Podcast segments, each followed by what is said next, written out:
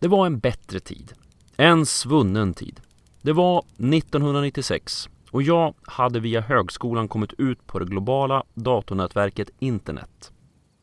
Allt var frid och fröjd tills jag upptäckte att det faktiskt fanns de som hade fel om både det ena och det andra. Och de till och med skröt om det på sina hemsidor.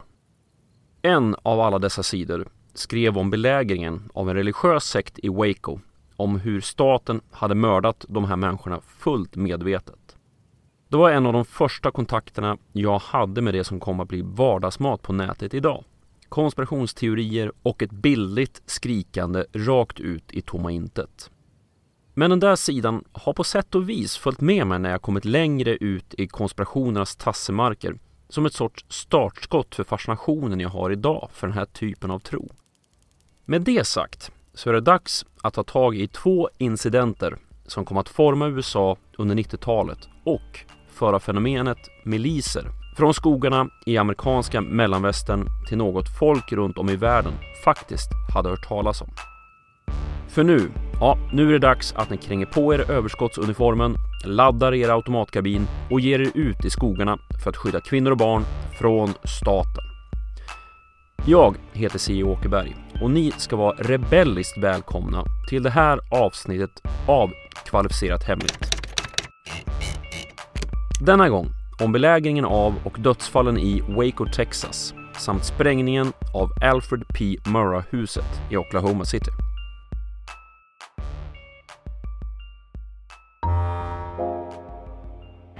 Talk to me, Wayne.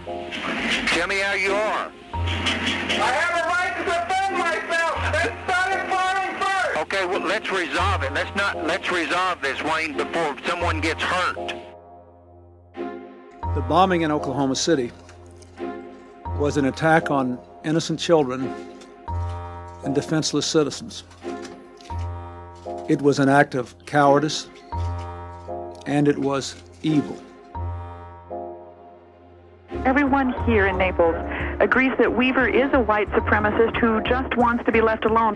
For police, he is a fugitive on a federal arms charge, heavily armed and dangerous. Your organization in this United States of America is a liar. You're saying peace with your mouth, but your words are words of a dragon.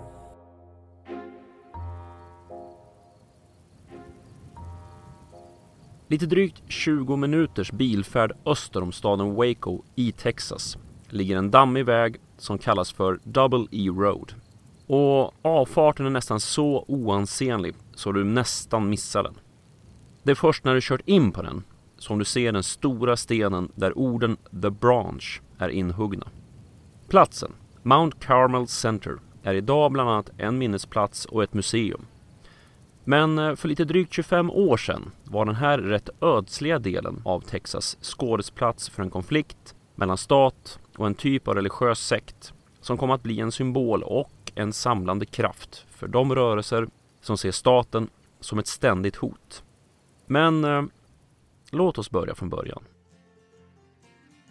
The Branch Davidian är en religiös grupp som har sitt ursprung i Texas på 50-talet då grupperingen The Shepherd's Rod splittrades efter att grundaren avlidit. Splittringen innebar också en kamp om den bit land utanför Waco som The Shepherd's Rod ägde. En av fraktionerna, Branch Davidian, gick segrande ur den här kampen. Men även den här grupperingen hamnade i interna stridigheter när ledaren, Benjamin Roden, avled 1978. Rodens fru, Lois, ledde församlingen men det fanns en falang inom gruppen som ville se Rodens son, George, som ledare för församlingen. 1981 anländer så en 22-årig yngling vid namn Vernon Howell till Mount Carmel. Howell, ja, han är charmig, ser bra ut för den tiden i alla fall och är väldigt kunnig i allt som har med Bibeln att göra. Och han tas snabbt emot av församlingen. Även Lois Roden fattar tycke för Vernon Howell och ger sitt godkännande till att han ska få predika sin tolkning av Bibeln och församlingens budskap. Det här uppskattas inte av Lois son George som anar att Howell har sitt sikte inställt på att i förlängningen få leda Branch Davidian. Den här misstänksamheten övergår till direkt konfrontation mellan de grupperingar som stöder Howell och de som stödjer George Roden. Det hela slutar med att Rodens gruppering tvingar iväg Howell och hans supportrar och de får lämna Mount Carmel under vapenhot. Under drygt två år lever Vernon Howell och lite drygt 25 församlingsmedlemmar under påvra förhållanden i den lilla staden Palestine, 14 mil öster om Waco. Men kontakten hålls mellan de två lägren i Waco och Palestine. Och allt eftersom börjar församlingen vid Mount Carmel ge uttryck för sitt allt större stöd för Howell. Föga förvånande känner George Roden sig mer och mer pressad i ledarrollen. Till slut har han fått nog och han utmanar Vernon Howell på en spirituell tävling för att se vem som är den verkliga andliga ledaren för Branch Daviden. Tävlingen den består i att väcka de döda till liv och Roden gör det hela väldigt konkret genom att gräva upp en av gravarna vid Mount Carmel och hävda att den som kan väcka upp gravens ägare, ja, han är fylld av den heliga ande och lämplig att leda församlingen. Howell är inte dummare än att han nu ser sin chans att på ett legitimt sätt bli av med sin rival. Han tar kontakt med den lokala sheriffen och berättar om Rodens gravskändning. Men eh, utan fotografiskt bevis är det svårt att väcka polisens intresse. Så Howell tar saken i egna händer. 3 november 1987. Tillsammans med sju män och förhållandevis tungt beväpnade tar Howell och gruppen sig till Mount Carmel för att, enligt vissa i alla fall, skaffa bevis mot George Roden och dennes förehavanden med liket. Dock verkar gruppen ha missat att man kanske behöver ha med sig en kamera om man ska kunna ordna fotobevis. Men oavsett syfte blir man istället påkomna av män lojala till Roden och en eldstrid utbryter. Innan något allvarligt blodvite kan uppstå anländer den lokala sheriffen och griper alla inblandade. Men i den påföljande rättegången frikänns Howells följare från mordanklagelser medan Howell själv slipper undan några följdverkningar då målet mot honom ogiltigförklaras. Samtidigt fängslas Roden, vilket leder till den öppning som Howell och hans följare behövt. Man flyttar helt sonika tillbaka till Mount Carmel från Palestine och tar över ledarskapet för Branch Davidian. George Roden kommer aldrig tillbaka till församlingen. Istället slutar han sina dagar inom rättspsykiatriska vården då han 1989 hugger ihjäl sin rumskompis Wayman Dale Adair med en yxa då Adair påstår sig vara den nya Messias. Roden själv hävdar att han trodde mannen var kontrakterad mördare utsänd av Howell för att döda Roden. Som den andlige ledaren för församlingen vid Mount Carmel ansöker Vernon Howell i maj 1990 om att få byta namn. Han bestämmer sig för det nya namnet David Koresh. En referens till kung David och den bibliska berättelsen om hur den nye Messias skulle härstamma från denne konung. Den här synen, i kombination med gruppens tro på att man levde i den yttersta tiden och att Armageddon var nära, är några av markörerna till att konflikten med myndigheterna kunde bli så våldsam och utdragen. Upprinnelsen till konflikten är att den lokala polisen hade fått tips om att det förekom illegala vapen och sprängmedel hos sekten. Dessutom påstods det att Branch Davidian hade sålt och köpt förbjudna vapen och vapendelar i egenskap av vapenhandlare som en av församlingens medlemmar var licensierad som.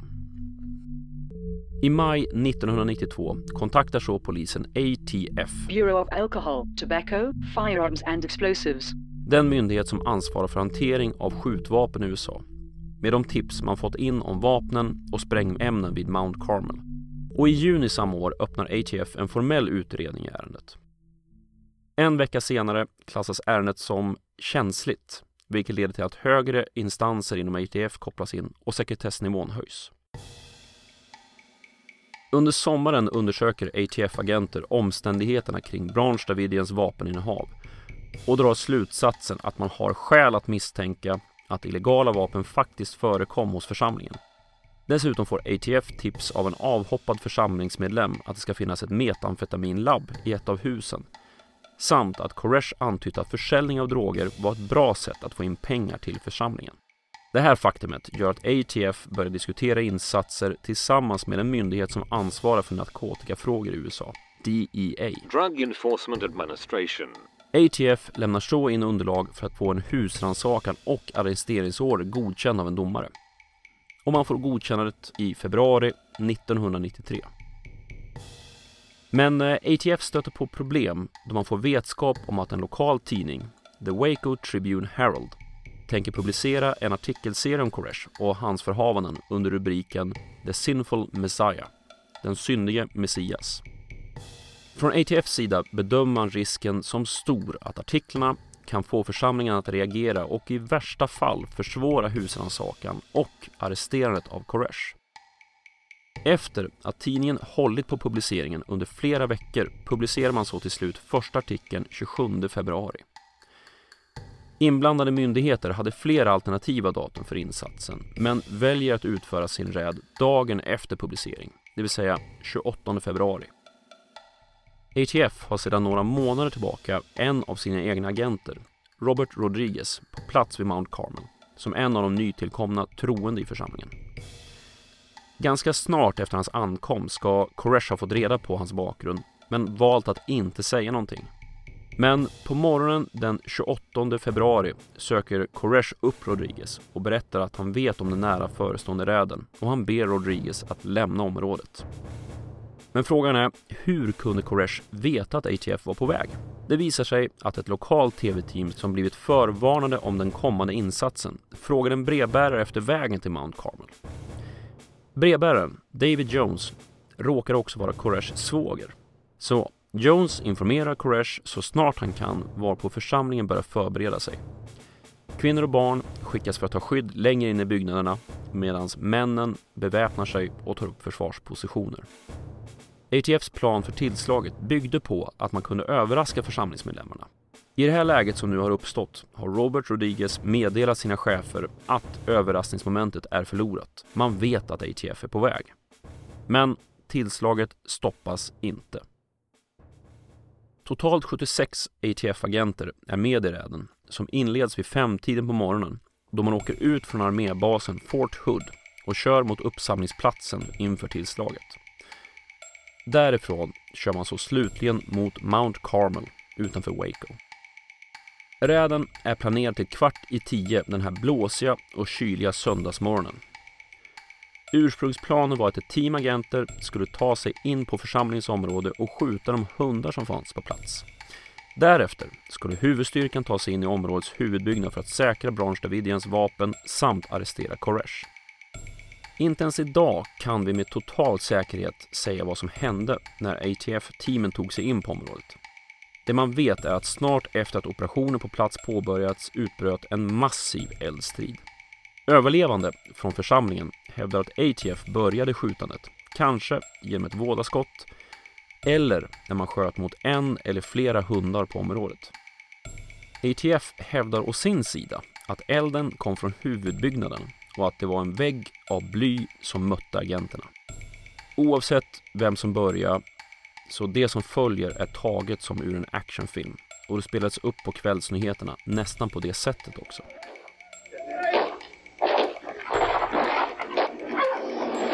Män i blåa ATF-jackor eller taktisk utrustning springer från skydd till skydd skjutandes mot osynliga motståndare inne i huset.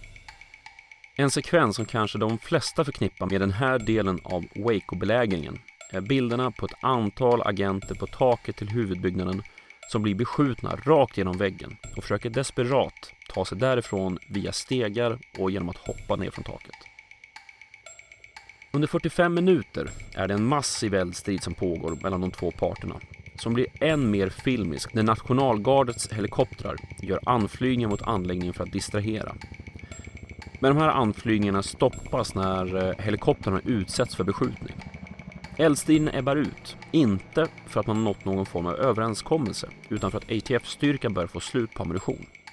Röken lägger sig så slutligen och genom medling via den lokala sheriffen kommer man överens om att ATF ska få hämta sina döda och skadade från området runt huvudbyggnaden. Totalt dödas fyra ATF-agenter och 16 skadas.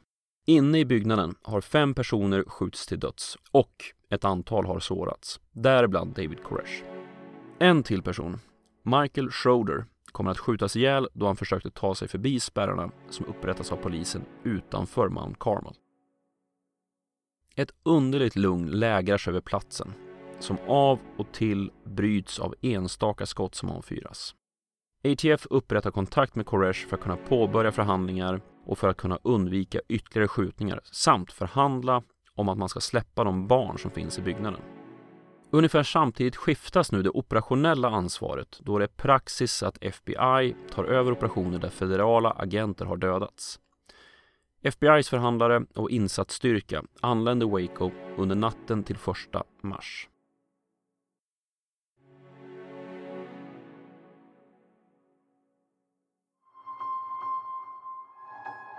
Vet ni vad?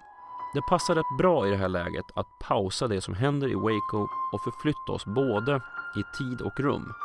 För det finns ytterligare en plats och en händelse som är starkt kopplad till det som händer i Waco på flera sätt. Så vi backar lite drygt ett halvår i tiden och förflyttar oss från Texas i söder till långt upp i nordvästra USA på gränsen mot Kanada till en plats som kallas Ruby Ridge i Idaho. På morgonen 21 augusti 1992 åker sex poliser till Ruby Ridge för att förbereda arresterandet av Randy Weaver. En man som misstänktes för bland annat innehav och försäljning av illegala vapen. Under polisernas patrullerande blir de påkomna av en vän till familjen, Kevin Harris och Weavers 14-åriga son Sammy. En eldstrid utbryter varpå en polis och Sammy såras dödligt. Weavers hus belägras nu av polisen och FBI tar så småningom över ansvaret för operationen samt tar in prickskyttar från FBIs egna insatsstyrka, HRT. Hostage Rescue Team. Dag två av belägringen skjuts Randy Weaver i armhålan av en av FBIs prickskyttar när han befinner sig vid ett skjul på sin gård för att besöka sin döde sons kropp.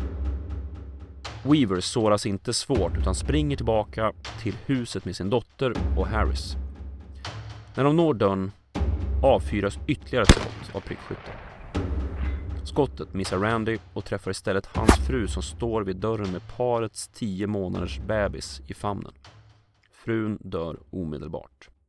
Belägringen slutar 31 augusti med att Randy Weaver och hans dotter samt Kevin Harris överlämnar sig till FBI.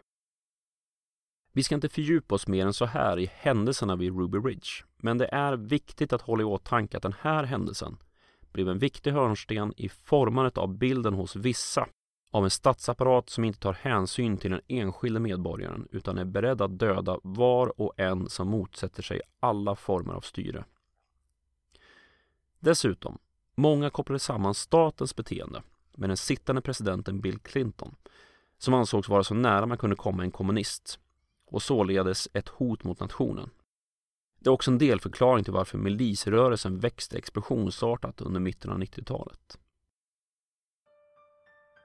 Med den här händelsen i färskt minne är amerikanska myndigheter i och med den nu påbörjade Waco-belägringen återigen inblandade i en våldsam kraftmätning med ett frihetligt element och där dödsoffer har krävts på båda sidor.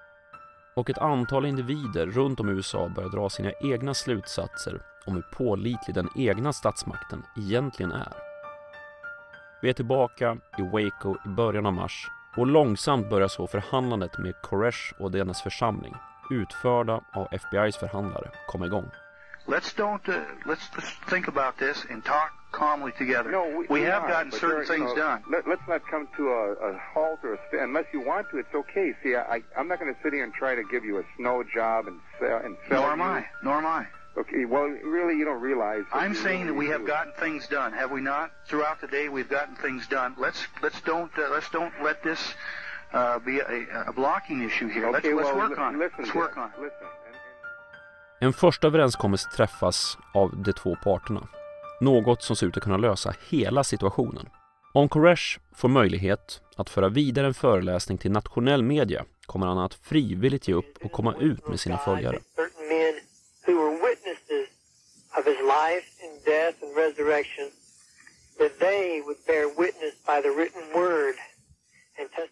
Efter att den nationellt täckande kristna kanalen Christian Broadcasting Network sänt Koresh 57 minuter långa föreläsning väntar FBI på besked om hur församlingen tänkt komma ut från belägringen. Istället för att få meddelanden om att man ger upp rings förhandlarna nu upp av Steve Schneider, Koresh högra hand, som meddelar att Gud talar till Branch Davidians ledare och att budskapet är att det inte är riktigt dags att komma ut än.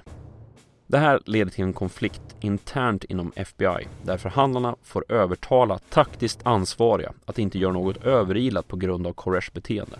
Och det är inte sista gången interna konflikter och förhandlingar bakom kulisserna äger rum. Men under dagarna som följer lyckas man i alla fall förhandla sig till att totalt 21 barn får lämna församlingen och belägringen. Sista barnet kommer ut från huvudbyggnaden 5 mars. Chefen för FBIs insats bryter strömmen temporärt 9 mars till huvudbyggnaden utan att ha diskuterat insatsen med förhandlarna. 11 mars skickas en begäran till justitiedepartementet om att få använda tårgas för att skynda på att församlingen ska ge upp. Begäran, ja, den avslås. Dagen efter, 12 mars, så ökar FBI pressen genom att man bryter strömmen permanent till området på Mount Carmel. Samtidigt börjar man belysa området med extremt starka spotlights och spelar hög musik och obehagliga ljud. De här metoderna har använts tidigare för att bryta ner personers vilja och motståndskraft. Till exempel som man gjorde mot diktatorn Noriega 1989 i Panama. En av förhandlarna noterar senare att brytandet av strömmen var en kritisk punkt i konflikten som troligtvis förändrade utkomsten av hela belägringen. Datumet är nu 21 mars. Sju vuxna från församlingen överlämnar sig till FBI.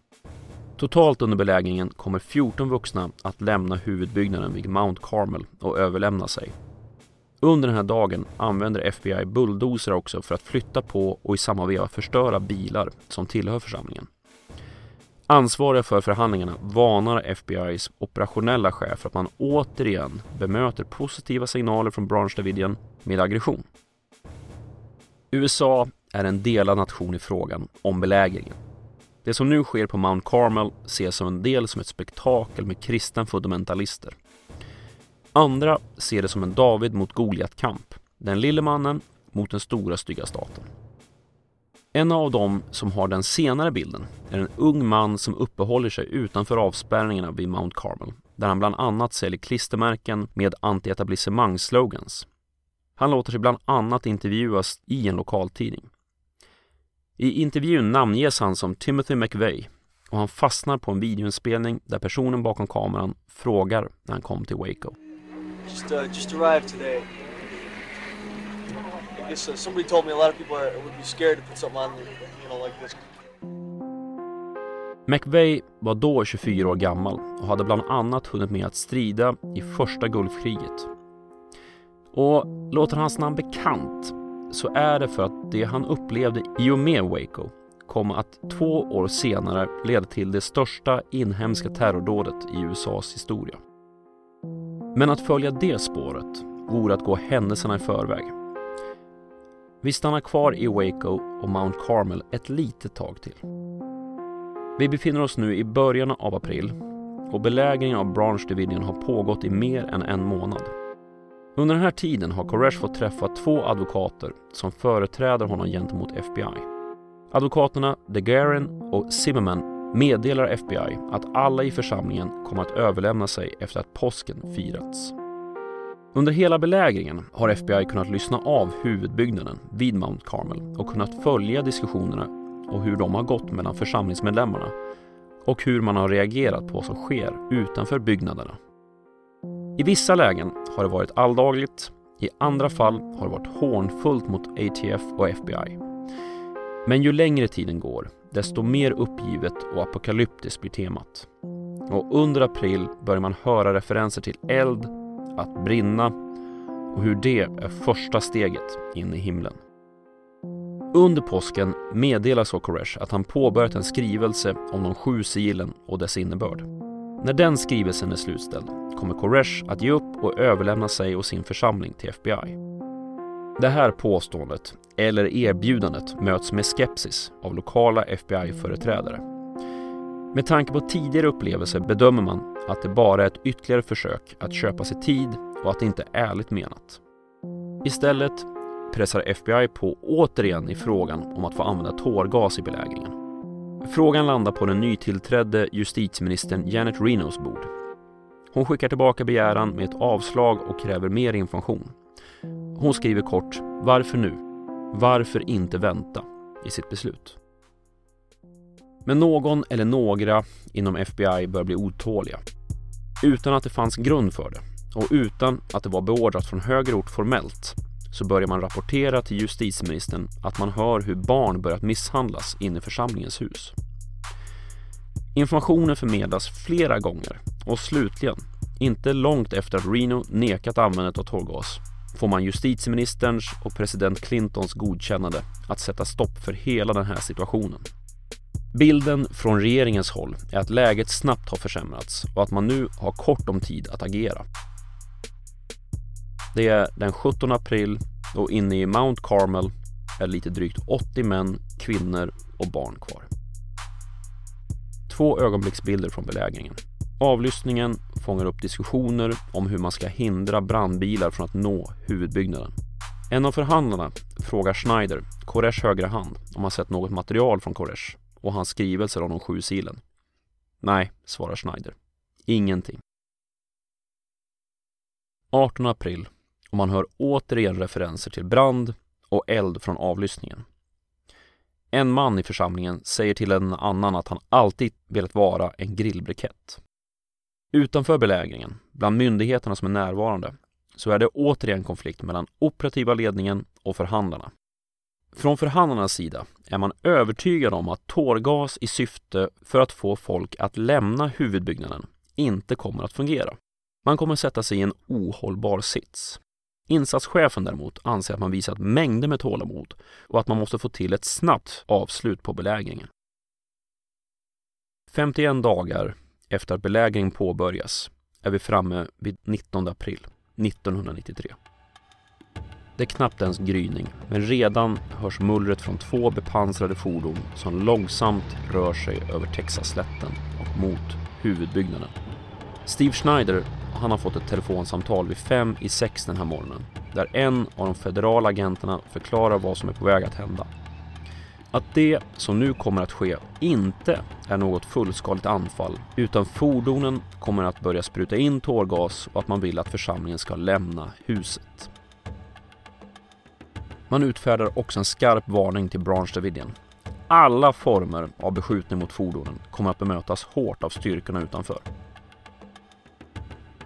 Väl framme så kör ett av fordonen upp mot en husvägg, pressar igenom och börjar sprayandet av tårgas. So Texas, we have been watching as they have sent vehicles in to ram holes in the compound and send tear gas in. Prickskyttar som övervakar insatsen på avstånd säger sig se hur man skjuter mot fordonen inifrån huset. Elden besvaras inte. Däremot ökar man utsläppningstakten av tårgasen. Runt belägringsområdet har en styrka som mer påminner om förberedelser inför ett regelrätt krig byggts upp. Komplett med helikoptrar, bepansrade fordon och två stycken M1 Abrams stridsvagnar och tungt beväpnad personal. Men det är bara de bepansrade ingenjörsfordonen som används under insatsen. Och än så länge har elden från Mount Carmel inte besvarats. Faktum är att inga skott kommer att avlossas under insatsen den 19 april från federalt håll. Den inpumpade tårgasen har inte avsedd effekt. Medlemmarna lämnar inte byggnaden utan de flesta söker istället skydd i en betongbunker inuti huvudbyggnaden. Några kan skydda sig med skyddsmasker. Och i det här läget bör man höra via avlyssningen att det diskuteras att bränsle ska spridas ut i byggnaden och tändas på utifrån Koresh order. Plötsligt, vid 12.07, noterar man att det brinner på tre ställen i byggnaden. Now, and, and also remember, we've had 35 to 40 mile an hour winds, and this this fire is is racing out of control. Black smoke would indicate uh, some sort of uh, perhaps tar on the roof or oil. Perhaps something uh, burning there. Elden, ja, den tar sig snabbt i den starka vinden och det dröjer inte länge förrän hela huset är övertänt och svart rök bolmar ut. Belyst av de orangea lågorna. Allt det här naturligtvis fångat av tv-teamens kameror. Och det i sin tur har etsat sig fast på näthinnan. Den massiva eldbollen över Mount Carmel med vetskapen om att det fortfarande fanns mängder av människor i huset. Till slut, lite drygt en halvtimme efter att branden startat, anländer så tre brandbilar till platsen. Men det finns inte mycket de kan göra utan de får mestadels se till att inte branden sprider sig. klockan 12.55 har branden börjat ebba ut och av huset är inte mycket som är kvar i det här läget. Under brandförloppet har det hörts vad som först togs för skottlossning men som senare visade sig vara ammunition som exploderade i hettan från branden. Efter genomgång av resterna av huset vid Mount Carmel bedömde amerikanska myndigheter att Branch-Davidian hade närmare 2 miljoner skott i olika kalibrar i byggnaden. Utöver detta fanns det 300 vapen varav 48 var helautomatiska samt ett antal odetonerade handgranater. Men det var inte bara ammunition och vapen man hittade i resterna av byggnaden. I och runt betongbunken hittar man totalt 76 döda församlingsmedlemmar. Senare, när den rättsmedicinska undersökningen är färdig, står det klart att åtminstone 20 personer skjutits till döds, varav fem barn under 14 år. En treåring hade ett knivhugg genom bröstet. Bedömningen från den rättsmedicinska utredningen som gjordes indikerade att med största sannolikhet hade de vuxna skjutit sig själva eller frivilligt blivit skjutna av andra. Inga tecken fanns på att de avrättades. Bland de döda återfinns också David Koresh med ett kulhål genom pannan. Totalt den här dagen tog sig nio personer ut ur den brinnande byggnaden. En av dem, Ruth Riddle, bar med sig en diskett med delar av det dokument som Koresh hade jobbat på. Redan innan den ödesdigra dagen när Mount Carmel brann så fanns det en misstänksamhet ute i samhällslagren mot de federala myndigheternas planer och bevekelsegrunder. Och när 19 april anlände och Mount Carmel brann ner, ja, då var det inte långsökt för många att minnas vad som hade hänt vid Ruby Ridge och dra slutsatsen att det här var bara ytterligare ett offer i myndigheternas kamp om makt över medborgarna. Och även om belägringen i Waco skedde i internets bildliga barndom spreds konspirationsteorier snabbt efter att elden var ett faktum. En av de här teorierna fördes fram i dokumentären Waco, the big lie. I filmen påstod man att de fordon som sprayat huset med tårgas egentligen hade eldkastare installerade. Som bevis för det här visas ett kort videoklipp filmat från långt håll och med dålig upplösning på hur ett av fordonen kör in i huset, backar ut och kör in igen för att slutligen backa ut. När fordonet backar ut den sista gången säger speakerrösten att man tydligt ser eldkastare aktiverade. You can see that this tank has a gas jet on the front that shoots fire. You can also see the fire quite plainly. The tank goes into the house twice, and each time as it backs out, the fire at the gas jet is plainly visible. Vid fordonets front ser man något som skulle kanske kunna vara en eldslåga eller något liknande. Men vad dokumentären undviker att visa är hur fordonet efter att det kört ut från huset svänger nästan 180 grader. Och det som påstås vara en eldsflamma visar sig vara isoleringsmaterial med aluminiumskikt som fastnat på karossen. Utöver det här så finns det inget så att säga normalt sätt att utrusta den här typen av pansarfordon med någon form av eldkastare. Vi vet till och med vilket system som fanns installerat i fordonen den här dagen. Det är ett kolsyredrivet system, Mark 5 Liquid Insertion System, för att under tryck spraya ut tårgasen. Ett annat konspiratoriskt påstående som tyvärr fick extra spinn tack vare FBIs mörkande under 90-talet var att en viss typ av explosiv tårgasammunition skulle vara orsaken till att branden uppstod i huvudbyggnaden. Det här med tårgasen. Det var inte bara via de bepansrade fordonen som gasen sprayades in och runt om byggnaden. Även på avstånd så lobbades tårgasgranater in från handhållna granatkastare modell M79. De här granaterna, ja, de var inte explosiva utan var helt enkelt designade för att gå sönder vid nedslag och släppa ut tårgas. Men efter belägringen kom det indikationer från olika håll på att en annan granattyp används. En som förlitar sig på en explosion för att sprida tårgas. Och det här stämmer. Den aktuella granattypen M651 användes tre gånger på morgonen den 19 april men trots påstötningar var det först sex år senare som FBI formellt bekräftade att den här granattypen hade använts. Det här så att säga bekräftade bilden av en myndighet som dels mörkar sanningen och dels använde en potentiell brandstartande granat. Problemet med den här teorin det vill säga att granaterna skulle ha startat branden, är framförallt tiden när och platsen som den användes på. Som jag sa tidigare så användes tre granater av den här typen på morgonen mot något som i rapporteringen kallades för Concrete Construction Pit. Man skulle kunna kalla det en betongkällare utan ovanpåliggande våningsplan. Istället hade man lagt en plywoodskiva som tak. Det här utrymmet var 23 meter från huvudbyggnaden och under insatsen var man osäker på om någon gömde sig i den här delen av byggnaden. Så man såg helt enkelt till att försöka nå in med granaterna i utrymmet, men utan effekt. Efter bekämpningen vid åtta tiden använde man inga granater av den här typen. Det vill säga, inte nog med att granaterna användes fyra timmar före första indikationen på eld. De landade mer än 20 meter från huvudbyggnaden. Och konspirationsteori eller inte, något som stack i ögonen på de som ansåg att federala myndigheter gick för långt var att chefen för FBI's HRT-styrka på plats, Richard Rogers, också var ansvarig för insatsen vid Ruby Ridge. Och eh, Rogers insats där hade inte heller varit helt friktionsfri. Det fanns rapporter om att eh, Rogers inte alltid följde insatschefens order och i värsta fall hade provocerat fram den tragiska utvecklingen vid Ruby Ridge. Men trots påståenden om Rogers om de explosiva granaterna och pansarfordon med eldkastare har man inte hittat stöd för att myndigheter skulle ha startat branden eller tvingat medlemmar kvar i byggnaden genom att skjuta mot dem. Absolut så sköttes räden och den påföljande belägringen felaktigt på ett antal sätt. Även utredningen efter branden hade sina tillkortakommanden. Det här tas upp i den så kallade Danforth Report. En rapport som beställdes av justitieminister Janet Reno under 1999 och som senator John C. Danforth fick i uppdrag att sammanställa.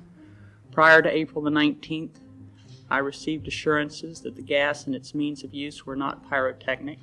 Since then, I have consistently been told that no pyrotechnic devices were used. I will continue to pursue this matter to get to the truth. That is why Director Free and I have ordered a full review of all the facts concerning this matter. I intend the results of the review to be made public, and I will not stop till I get to the bottom of this. Rapporten levererades i november 2000 efter intervjuer med drygt 1000 personer och genomgång av 2,3 miljoner sidor av alla typer av dokument. Men även den här rapporten blev en vattendelare. De som misstror myndigheter ansåg bara att det användes som ett svepskäl för att fria de som var ansvariga för katastrofen i Waco. Myndigheterna och politikerna ansåg tvärtom att genomlysningen äntligen kunde lägga ett stort antal frågor till handlingarna och att man äntligen kunde stänga Waco-kapitlet efter en så lång tid. Skälet till att man ansåg att en ytterligare genomlysning överhuvudtaget behövdes så långt efter händelsen var på grund av det som hände i Oklahoma 1995. Två år efter Waco-branden och man skulle kunna säga direkt orsakat av den.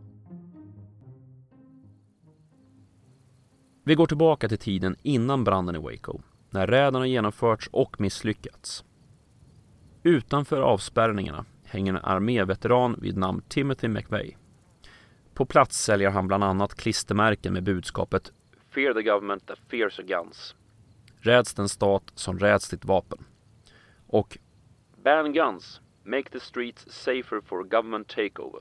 Förbjud vapen, gör gatorna säkrare för statens övertagande. En reporter passar också på att intervjua den unge mannen för en lokaltidning. I intervjun får han lägga fram sin syn på hur samhället är funtat. I believe we are slowly turning into a socialist government. The government is continually growing bigger and more powerful, and the people need to prepare to defend themselves against government control. Det han ser på plats, senare läser om och ser videoklipp på övertygar honom om att det är myndigheterna med ATF och FBI i spetsen som är skurkarna i den här sagan. McVeigh var tidigt intresserad av frihetliga frågor och ondgjorde sig ofta över frågor som skatt och vapenlagar. Han gick till och med ut ur NRA, USAs främsta intressegrupp för vapenfrågor, eftersom han tyckte att de var för mjuka i sin inställning till skyddandet av det andra tillägget till konstitutionen, den om personens rätt att få bära vapen. McVeigh har i senare intervjuer berättat om sin tid i första Irakkriget och han hävdar bland annat att han dödade iraker redan första dagen i strider under Operation Desert Storm. Efter ett tag slogs han av att fienden som demoniserats i media och av politiker egentligen var vanliga människor, män som han själv. Detta i sin tur ledde till en desillusionering som blev allt större när McVeigh kom hem från Gulfen.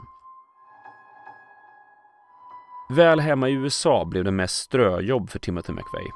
Han blev än mer desillusionerad och hamnade på kant med myndigheterna när han fick ett återbetalningskrav på 1100 dollar efter sin tid i armén. Det visade sig att det hade blivit en felaktig utbetalning, men det här tog som intäkt av McVeigh för att staten bara kunde roffa åt sig pengar från vanliga medborgare. Det var på vapenmässor som han hittade likasinnade som liksom han själv brann för frågor som rörde vapen, frihet och the American way. På de här mässorna sålde han exemplar av den rasistiska boken The Turner Diaries, en bok om ett framtida USA där den vite mannen är hotad och måste slå tillbaka mot ett diktatoriskt styre infekterat av multikulturalism och vänsterideal. Under början av 90-talet besöker Timothy McVeigh närmare 80 vapenmässor i 40 delstater. Och under den här tiden har han ingen partner utan spenderar mestadels av tiden i Arizona med en god vän, Michael Fortier. Varför Arizona då? Jo, McVeigh hade bedömt att det var den delstat som var bäst att bo i om ett tredje världskrig skulle bryta ut. Men snart tröttnar Timothy McVeigh på att hänga med Fortier då han är alldeles förtjust i allehanda droger, något som tråkar ut McVeigh. Men männen skiljs inte åt som ovänner. Snart kommer McVeigh att agera marskalk på Fortiers bröllop. I slutänden kom Fortier och hans fru också att dras in i McVeighs bombplaner framöver. Efter Arizona söker sig Timothy McVeigh till Michigan och en man vid namn Terry Nichols de båda männen blev kompisar under armétiden och fann varandra över frihetliga ämnen i allmänhet och vapenlagar i synnerhet. Och från och med 1991 spenderar McVeigh allt mer tid med Nichols. Främst hjälper han till på vapenmässor med att sälja överskottsmaterial som Nichols saluför. Allt eftersom blir McVeigh mer och mer närvarande hemma hos Nichols i Michigan under 1993. Tillsammans följer så de här båda männen utvecklingen i Waco den 19 april när Mount Carmel börjar brinna och hur myndigheterna tycks vara obrydda om alla liv som förloras den här dagen. Denna dag är också en form av startskott, eller det sista strået för McVeigh och Nichols. Kallt konstaterar de att myndigheterna och staten behöver straffas för det man åsamkat medborgarna i Waco och Ruby Ridge om det ska bli ett slut på de här övertrampen. Snart börjar Nichols tillsammans med sin bror utbilda McVeigh i ett bombtillverkning baserad på enklare hushållskemikalier. Men för att få till den typ av bomb som kan ta ner ett hus så behöver man skala upp bombtillverkningen. Så under hösten 1994 införskaffar Nichols stora mängder ammoniumnitrat som tillsammans med till exempel diesel bildar en explosiv blandning. Men eh, männen nöjer sig inte med detta i oktober tar man sig in i ett grustag utanför Marion i Kansas och stjäl stora mängder tändhattar och dynamit. Efter inköpen och stölderna har man så pass mycket material som både är skrymmande och milt sagt farligt. Nichols och McVeigh behöver ha utrymme för att förvara allting. Så McVeigh hyr ett förrådsutrymme i Harrington, Kansas där männen förvarar ammoniumnitratet och andra verktyg som kommer att behövas. Det är under den här perioden som McVeigh konstaterar att de kommer behöva mer hjälp och kontaktar Michael Fortier för att berätta om sina planer. Fortier nekar till att hjälpa till, men eh, han gör å andra sidan inget för att förhindra planerna eller att anmäla bombmännen efter att McVeigh ingående berättar för paret Fortier hur bombdesignen kommer att se ut. Bombplanerna börjar sätta sig, men fortfarande är inte målet bestämt. McVeighs ursprungliga plan byggde först inte på en bomb utan på att söka upp personer som varit involverade i Ruby Ridge och Waco och helt enkelt mörda dem. En av prickskyttarna från både Waco och Ruby Ridge samt justitieminister Janet Reno stod på listan. Men ganska snart övergavs idén till förmån för ett större slag mot hela myndigheter och deras medarbetare som i McVeighs ögon kunde anses vara soldater utkämpandes ett krig mot medborgarna. Mål i delstaterna Missouri, Arizona, Texas och Arkansas fanns på listan. Men till slut fastnade McVeigh för Alfred P. Murrah-byggnaden i Oklahoma City. I den här byggnaden återfanns bland annat FBI, ATF och Secret Service. Dessutom låg byggnaden hyfsat fritt från andra hus och med stora ytor runt omkring huset som kanske kunde begränsa explosionen till bara den aktuella byggnaden. Det är också det här huset som McVeigh visar Michael Forcher vid en rundkörning i Oklahoma City i mitten av december det här året. Men eh, McVeigh visar upp flera saker när de ändå är på plats. Han kör förbi en gränd där han pekar ut den plats där han planerar att parkera en flyktbil efter att bombdådet är genomfört. Sista bitarna av förberedandet av bomben faller på plats i mars 1995 när Terry Nichols köper stora mängder diesel. Slutligen så befinner vi oss i mitten av april 1995. McVeigh och Nichols tar sig till Junction City, Kansas. Där köper man en flyktbil 14 april då McVeighs egna bil fått motorproblem tidigare. Dagen efter hyr McVeigh en lastbil under namnet Robert D. Kling hos Elliots Body Shop i Junction City. De båda männen tar sig så tillbaka med lastbilen och flyktbilen till Nichols hem i Kansas. Dagen efter, 15 april, kör de båda männen flyktbilen, en gul 1977 års Marquis samt Nichols mörkblå pickup truck till Oklahoma City där flyktbilen lämnas i den sedan tidigare utpekade gränden. McVeigh, ja, han tar bort nummerplåten från bilen och lägger en lapp i rutan. På lappen står att bilen inte är övergiven utan måste få ett nytt batteri och att den kommer köras iväg senast 23 april. Efter att bilen lämnats så kör de båda männen tillbaka till Kansas där de börjar bygga den enorma bomb som hämnd för Ruby Ridge och Waco. Analyser av sprängkraften tyder på att bomben vägde närmare 2,3 ton när den var färdigbyggd. Arbetet med att blanda till ingredienserna görs vid Geary Lake utanför Harrington i Kansas. McVeigh kör iväg lastbilen till en parkeringsplats i närheten för att invänta morgonen medan Nichols kör hem. När morgonen gryr den 19 april har Timothy McVeigh redan påbörjat den lite drygt fyra timmar långa resan mot Oklahoma City i sin lastbil. Med sig i lastbilen har han den konspirationsteoretiska och rasistiska boken The Turner Diaries samt ett antal flygblad. Och på sig har han en t-shirt med Abraham Lincoln på bröstet och texten Sic Semper Tyrannis. Orden som John Wilkes Booth enligt vittnen skrek efter att han sköt just Lincoln. McVeigh kör in i Oklahoma City strax innan 9 på morgonen. 08.57, några kvarter från Murrah-byggnaden, stannar han till på Northwest 5th Street och tänder den första stubinen. Den ska brinna i fem minuter innan detonation. Han startar lastbilen igen och kör ett kvarter till innan han tänder en till stubin. Den här gången med två minuters brintid. Det här sker vid niotiden. En minut senare har han parkerat lastbilen precis utanför Alfred P. Murrah-byggnaden, hoppat ur och börjat gå mot flyktbilen några kvarter bort. 09.02 den massiva explosionen sliter sönder hela norra fasaden på Murrah-byggnaden. En tredjedel av huset, från tak till golvplan, kollapsar också omgående efter explosionen. En djävulsk del i McVeys plan var att använda byggnadens stora glasfasad som splitter. Något som fungerade alltför effektivt. Totalt i explosionen och den påföljande kollapsen dödas 168 personer, varav 19 barn och spädbarn, då byggnaden rymde ett dagis på andra våningen för barn till anställda. Direkt ovanför där bomben kom att placeras. Utöver de döda skadades fler än 680 personer, mer eller mindre svårt, av bomben och av rasmassorna.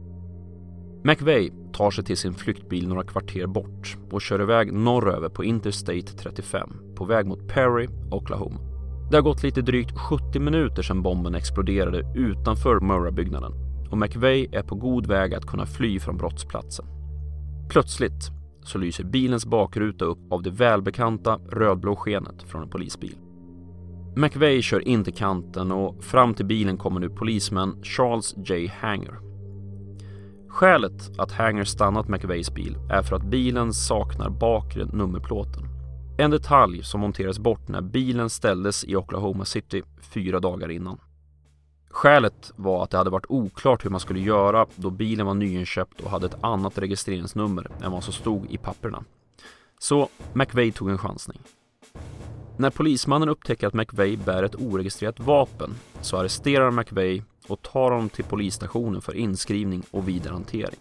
I det här läget vet inte Hanger om det, men han har lyckats gripa en av de värsta massmördarna i USAs historia, nästintill vid brottsplatsen. Väl på plats i sin cell så visar det sig att den domare som hanterar den här typen av fall är upptagen med ett fall som har dragit ut på tiden. Så McVeigh får snällt vänta två dagar på att domaren ska bli tillgänglig igen. Än så länge är hans koppling till bombningen okänd men eh, McVeigh själv berättar senare att han anar att det bara var en tidsfråga innan man skulle dra slutsatsen att han hade kopplingar till dådet. På plats i Oklahoma City har polisen hittat bakaxeln och bakre stötfångaren komplett med registreringsskylten till lastbilen med bomben. När man kollar upp registreringsnumret får man träff på uthyraren i Junction City. Uthyraren intervjuas och man tar fram en fantombild baserad på hans beskrivning. FBI får fram två stycken fantombilder. En bild, som i den här tiden kallas för John Doe 1, är uppenbart Timothy McVeigh. Och en bild, John Doe 2, som visar en grövre, bredare man med kraftigare drag. De här fantombilderna börjar visas runt i grannskapet runt omkring lastbilsuthyraren. Vid Dreamland Motel får man en träff när ägaren känner igen John Doe 1 men inte det namn han använde för att hyra lastbilen. Istället skrev han in sig som Timothy McVeigh och angavs som sin hemadress Terry Nichols adress i Michigan. Och än mer graverande. Dels hade ägaren noterat att McVeigh hade parkerat en lastbil på motellets parkering. Och dels hade hon också noterat att hon sett McVeigh körandes en gul bil modell Marquis från 1977.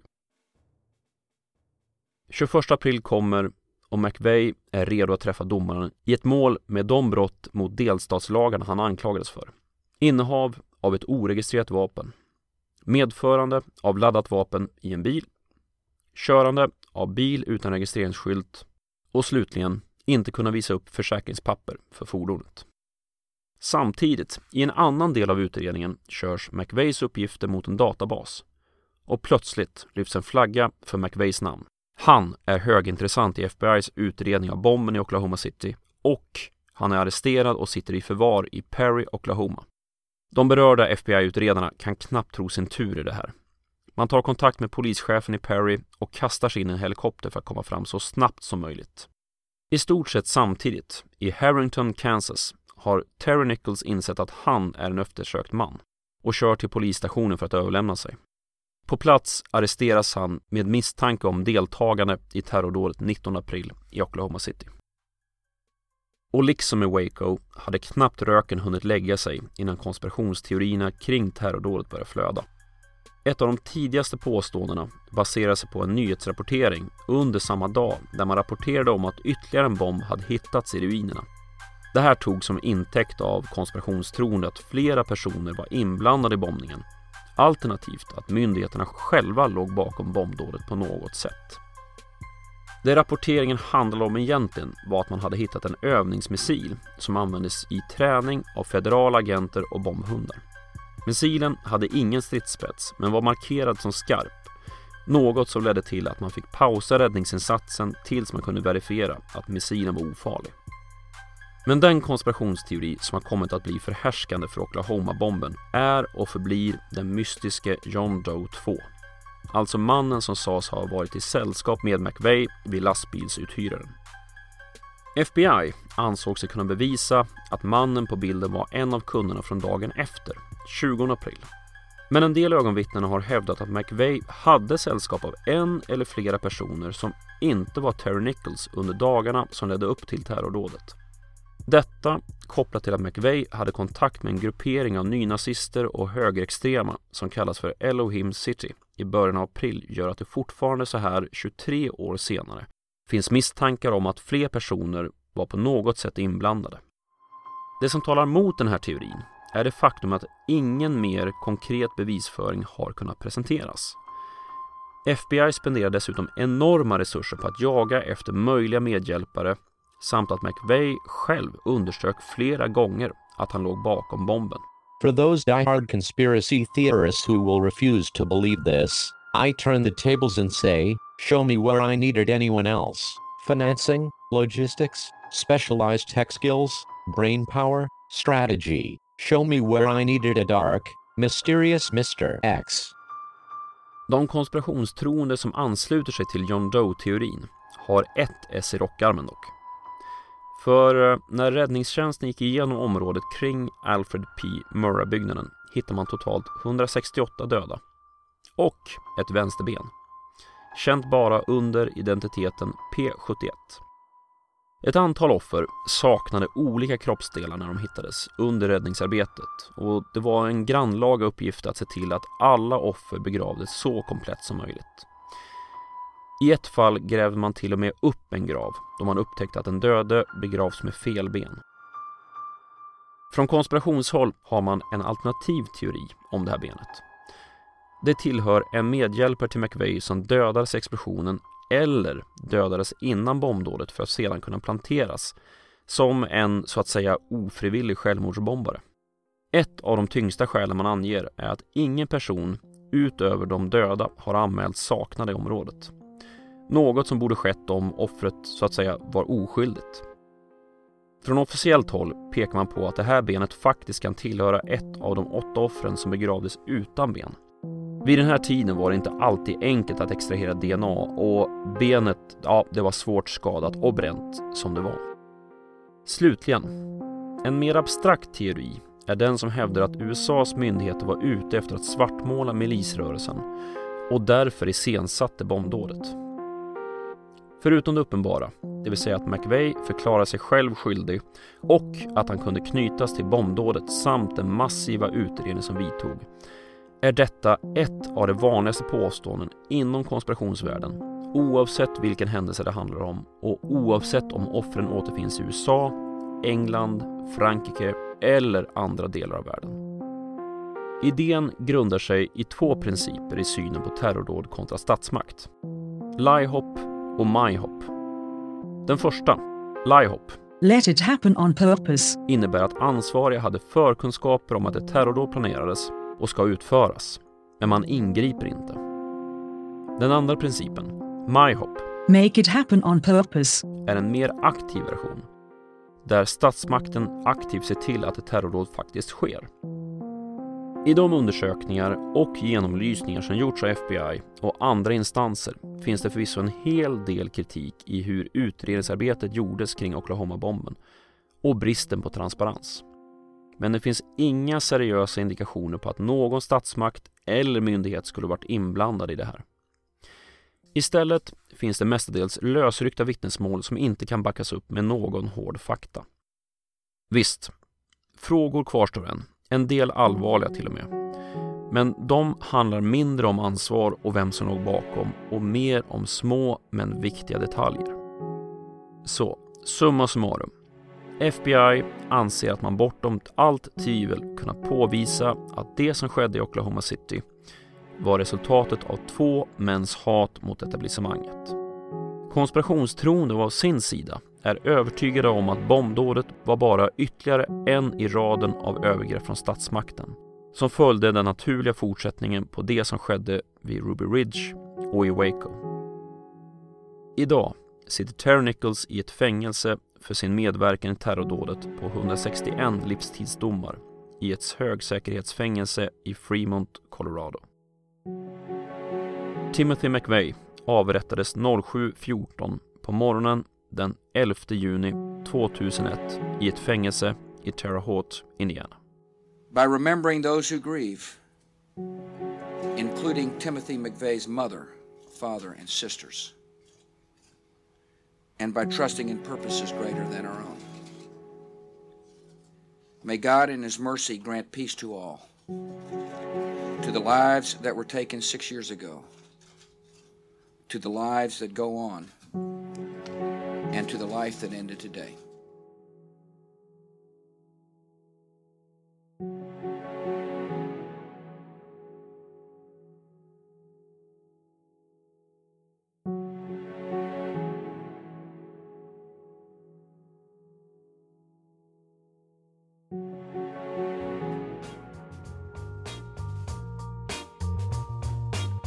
Du har lyssnat på Kvalificerat Hemligt, en poddradio om konspirationsteorier och vetenskap. Länkar till musiken, videoklipp och annat som nämns i programmet återfinns på programmets hemsida, khpodden.se. Jag heter C. Åkerberg och tack för att du har lyssnat.